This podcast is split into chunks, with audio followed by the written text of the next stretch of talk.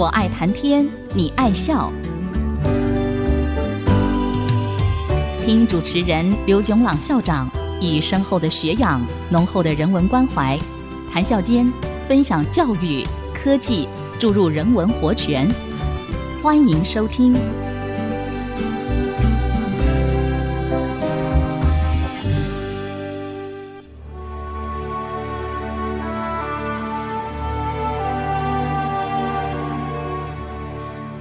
听众朋友，大家好，欢迎收听《我爱谈天，你爱笑》，这里是爱惜之音 FM 九七点五，我是刘总郎。过去几个礼拜，我们讲到民主制度里头不同的选举方法，包括多数决、一对一对决和排序决。今天我们先讲十八世纪法国数学家拉普拉斯。Pierre-Simon Laplace 提出用几率的观念来分析选举，也就是做决定的过程。许多听众都知道，拉普拉斯可以说是有史以来最伟大和最重要的数学家之一。他以陪审团的审判制度作为例子，在许多欧美国家的法律审判制度里头，有法官审判 （bench trial）。和陪审团审判 （jury trial） 两种方式。简单来说，法官审判由一位法官聆听原告和被告提出的证据和理由，做出有罪或者无罪的决定。陪审团审判可以说是由若干个陪审员取代法官的职责。虽然往往陪审团做出有罪无罪的决定，如果有罪，再由法官量刑。陪审团通常由七到十二个陪审员组成，陪审员都是普通的老百姓，因为陪审团的精神就正是由公众来做有罪无罪的决定。审判的时候，陪审员按照自己的判断，对被告投有罪或者无罪的票，全体陪审员投票的结果就决定。被告的罪名是否成立？一个重要的关键问题是，应该需要多少张有罪或者无罪的票，才决定罪名是否成立？目前美国的制度，陪审团一共十二个陪审员，必须全部一致同意，才能决定罪名是否成立。英国的制度，陪审团一共有十二个陪审员，必须有十票以上。才能决定罪名是否成立。苏格兰的制度，陪审团一共有十五个陪审员，但是只要八票就足以决定罪名是否成立。因此，美国和英国的陪审制度里头会有陪审团悬而不决 （hung jury） 的可能。在这个时候，法律上的程序是复审。苏格兰的制度是多数决。因此不会有陪审团悬而不决的可能。在过去的讨论里头，我们就假设选举人或者陪审员有无上的智慧和经验，因此他们的决定是绝对正确的。拉普拉斯假设一个陪审员做出正确的判断的几率是 x，因此做出错误的判断的几率是一减 x。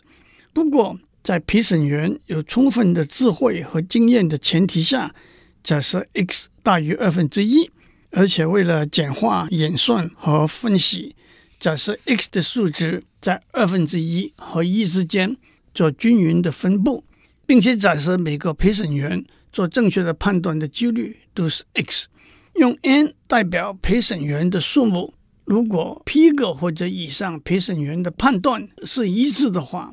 判决就成立。在这里，我无法逐步的讲数学的演算，不过判决正确和判决错误的几率都可以用一个公式算出来。这个公式太长，我就不在这里练了。不过，让我们看一些按照这个公式算出来的数字的例子。如果一共有十二个陪审员，而且他们的判断必须一致，也就是十二对零。有罪无罪的判决才能成立的话，判决错误的几率是八千一百九十二分之一，差不多是零点零一 percent。如果十对二有罪无罪的判决就能成立的话，判决错误的几率大约是一个 percent。如果九对三有罪无罪的判决就能成立的话，判决错误的几率大约是四 percent。如果八对四有罪无罪的判决就能成立的话，判决错误的几率大约是十二 percent。如果七对五，也就是多数决，有罪无罪的判决就能成立，判决错误的几率大约是三十 percent 了。接下来我们讲十九世纪英国牛津大学任教的一位作家、数学家道奇森 （Charles Dodgson） 对选举办法所做的研究。首先，让我做一个交代。道奇森虽然在数学上有不少的研究结果，不过他最有名的工作是他以 Lewis Carroll 为笔名写的儿童读物《爱丽丝梦游奇境记》（Alice's Adventures in Wonderland） 和《镜中世界》（Through the Looking Glass）。我希望以后有机会为大家讲这两本书。言归正传。道奇森对选举的办法提出几个建议。第一个可以叫做“汰弱留强”的选举办法。每个选举人把候选人排序，在排第一的候选人中得票最少的就被淘汰出局。接下来剩下来的候选人里头，在排第一的候选人中得票最少的就被淘汰出局。这样反复淘汰。最后剩下来的一个候选人就当选了。让我们看一个简单的例子：有三个候选人 A、B、C，五个选举人，两个选举人的排序是 A、C、B，两个选举人的排序是 B、C、A，一个选举人的排序是 C、A、B。以排第一的票数来算，A 得两票，B 得两票，C 得一票，C 就被淘汰了。剩下来。原来把候选人排成 A、C、B 的排序变成 A、B；原来把候选人排成 B、C、A 的排序变成 B、A；原来把候选人排成 C、A、B 的排序变成 A、B。因此，以排第一的票数来算，A 得三票，B 得两票，B 被淘汰，A 就当选了。但是这个例子也指出，太弱留强选举办法可争议的地方。让我看原始五个选举人的排序，两个说 A 比 C 好，三个说 C 比 A 好，两个说 B 比 C 好，三个说 C 比 B 好，但是 C 一开始就被淘汰了。也就是说，在一对一循环决里头，C 应该当选。同时，按照排序决的结果，A 得五分，B 得四分，C 得六分，也是 C 该当选。其实，汰弱留强决和多数决都是以排第一名为指标，因此，在很多选举人心目中，排第二或者第三的候选人往往就被淘汰了。接下来，我们讲道奇森对选举办法的另一个建议，让我们回到十三世纪西班牙哲学家卢尔提出的单循环对决的选举办法。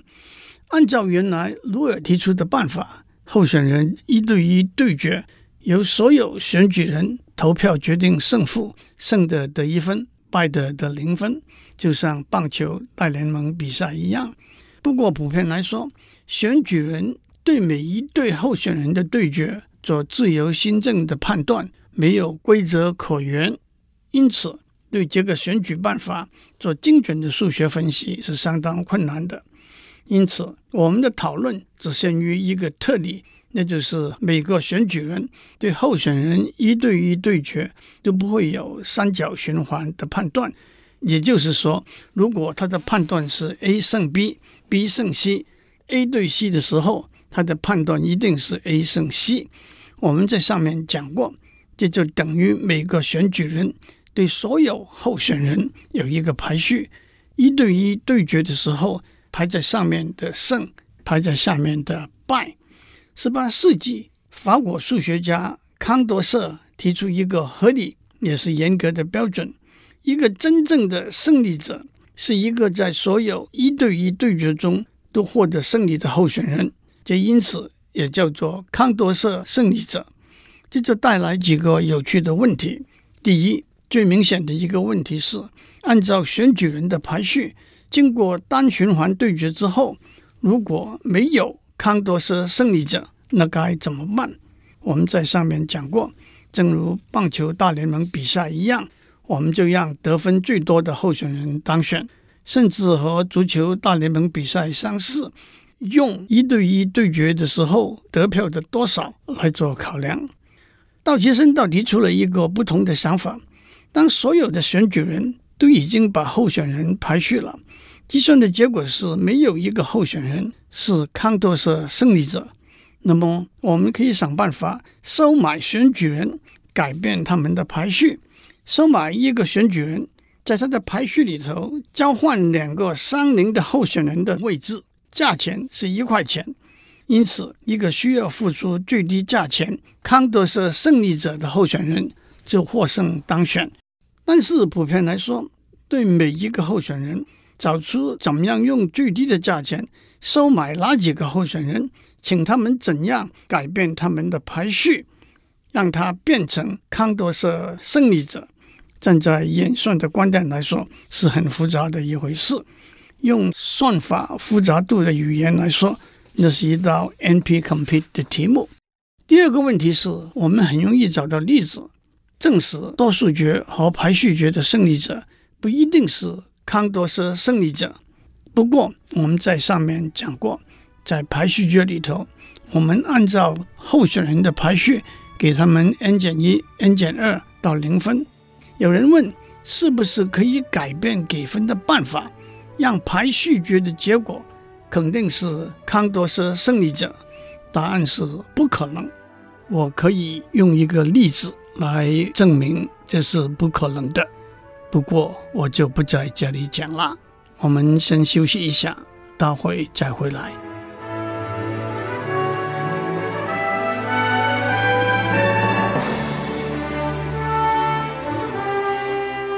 欢迎继续收听，我爱谈天，你爱笑。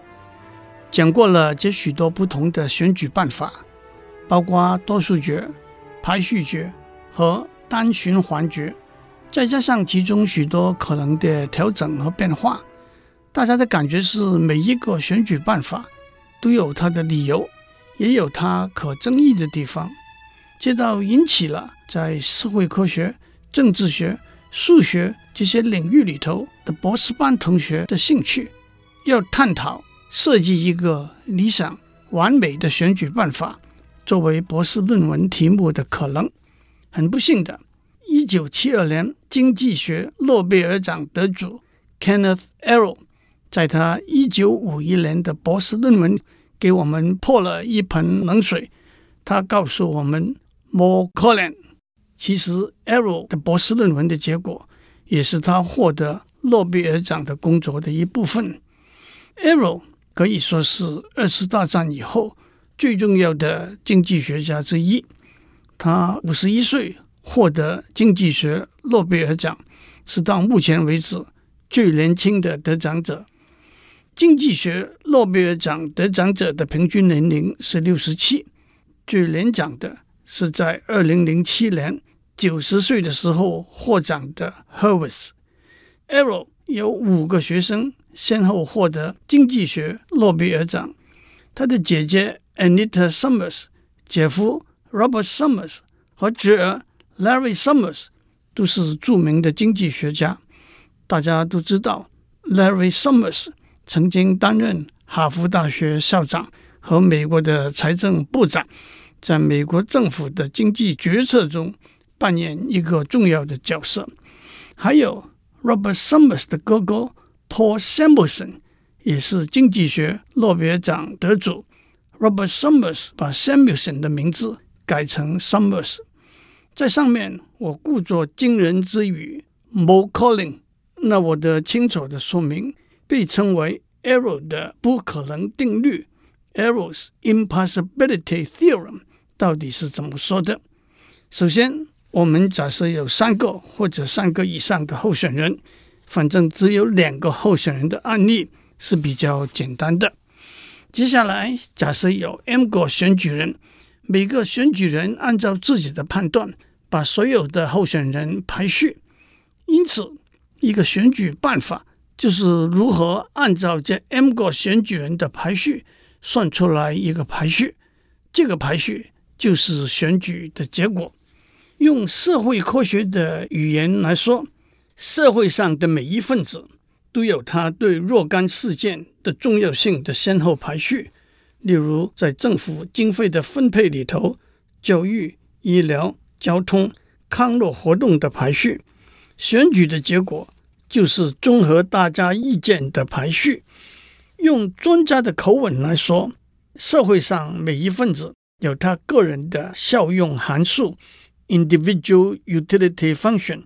选举就是从所有人的 individual utility function 求出整个社会的效用函数 （social utility function）。让我举一个简单的例子来说明这些观念。假如有三个候选人 A、B、C，八个选举人，他们对候选人的排序分别是 A、B、C、A、B、C、A、B、C、A、B、C、A、B、C、A、C、B、C、A、B、C、B、A。用排序决作为选举办法，选举的结果是 A、B、C。用太弱留强的选举办法，选举的结果是 A、C、B。但是 Arrow 提出。一个选举办法必须满足的三个公平合理的标准：第一，如果每个选举人都把 A 排在 B 前面，选举的结果必须也把 A 排在 B 前面；如果每个选举人不改变 A 和 B 在排序里头的相对位置，也就是说 A 比 B 高或者 B 比 A 高。那么，不管他如何改变其他候选人在排序中的位置，在选举的结果里头，A 和 B 的相对位置都不会改变。换句话说，在选举的结果里头，A 和 B 的相对位置不受其他候选人的位置干扰。第三，选举办法不允许选举人里头有一个独裁者。独裁者的定义是。不管其他选举人的排序如何改变，选举的结果一定是一个特定的选举人的排序。直觉来说，这三个条件是合乎情理的条件。但是，Arrow 证明满足这三个条件的选举办法不可能存在。马上有听众说：“等一下，你花了几个礼拜的时间，描述了好几个选举办法。”难道这些都是不合乎情理的选举办法吗？让我提醒大家，在上面我们看过选举的结果可能包含一个三角循环，因此必须剔除某些候选人对决的结果来打破这些循环，也可能因为加入一个弱不足道的候选人而改变选举的结果，这些都违反了 Arrow 所定定的标准。虽然我不可能在这里证明 Arrow 的不可能定律，其实它原来的证明只有八页。接下来，不同的、简短的、差不多只有一页的证明先后发表。有兴趣的听众也可以去把这些证明找出来细读，小心的读。不过，我们也不必完全绝望，放弃去寻找合乎 Arrow 的三个标准的选举办法。用我举两个例子，当然这些例子都是调整、改变 Arrow 原来设定的条件。第一个是按照 Arrow 原来的定义，选举人对候选人的排序是没有任何限制的。一个特例是，首先所有候选人有一个自然的排列顺序，一个选举人在这个自然的排列顺序里头。指定一个候选人作为首选，接下来在这个自然的排列中，和他距离越近的候选人排序越高，和他距离越远的候选人排序越低。一个具体的例子是，在欣赏音乐的时候，每个人对音量的大小有不同的意见，但是首先音量的大小有一个自然的排列顺序，由最大的音量。到最小的音量，一个选举人就在这个自然的排列顺序里头选出他首选的音量，次选是比较大一点的，三选是比较小一点的，四选是再比较大一点的，五选是再比较小一点的。这种排序叫做单峰 （single-peaked） 排序。